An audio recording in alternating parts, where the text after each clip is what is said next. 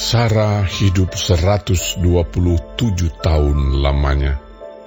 Itulah umur Sarah. Kemudian matilah Sarah di Kiryat Arba, yaitu Hebron, di tanah Kanaan. Lalu Abraham datang meratapi dan menangisinya. Sesudah itu, Abraham bangkit dan meninggalkan istrinya yang mati itu lalu berkata kepada Bani Het, Aku ini orang asing dan pendatang di antara kamu.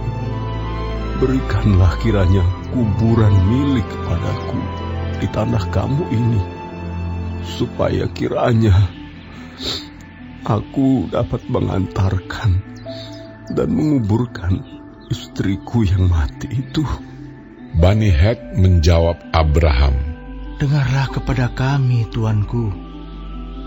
Tuanku ini seorang raja agung di tengah-tengah kami. Jadi kuburkanlah istrimu yang mati itu dalam kuburan kami yang terpilih.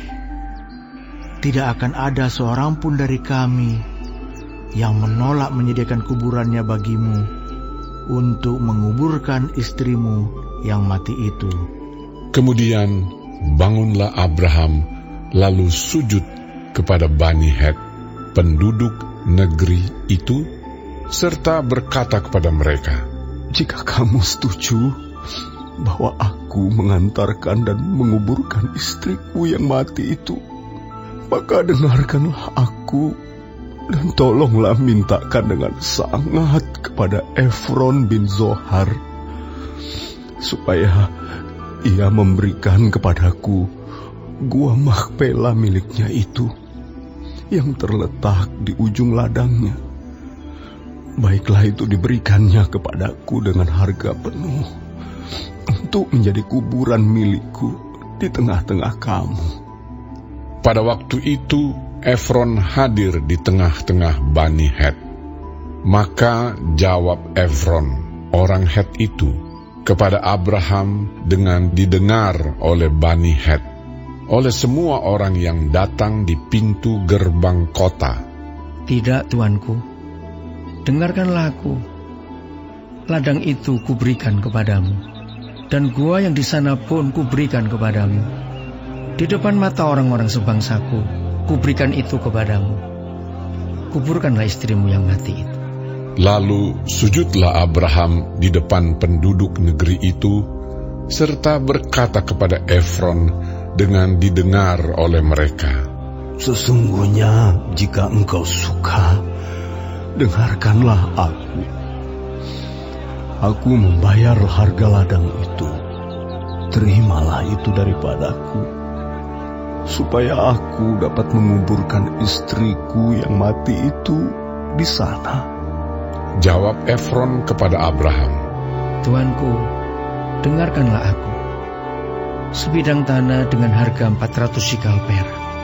Apa artinya itu bagi kita? Kuburkan sajalah istrimu yang mati itu. Lalu Abraham menerima usul Efron, maka ditimbangnyalah perak untuk Efron sebanyak yang dimintanya dengan didengar oleh Bani Het itu, 400 sikal perak seperti yang berlaku di antara para saudagar. Demikianlah ladang Efron yang letaknya di Makpela di sebelah timur Mamre, ladang dan gua yang di sana, serta segala pohon di ladang itu, bahkan di seluruh tanah itu sampai ke tepi-tepinya, diserahkan kepada Abraham menjadi tanah belian di depan mata Bani Het itu, di depan semua orang yang datang di pintu gerbang kota.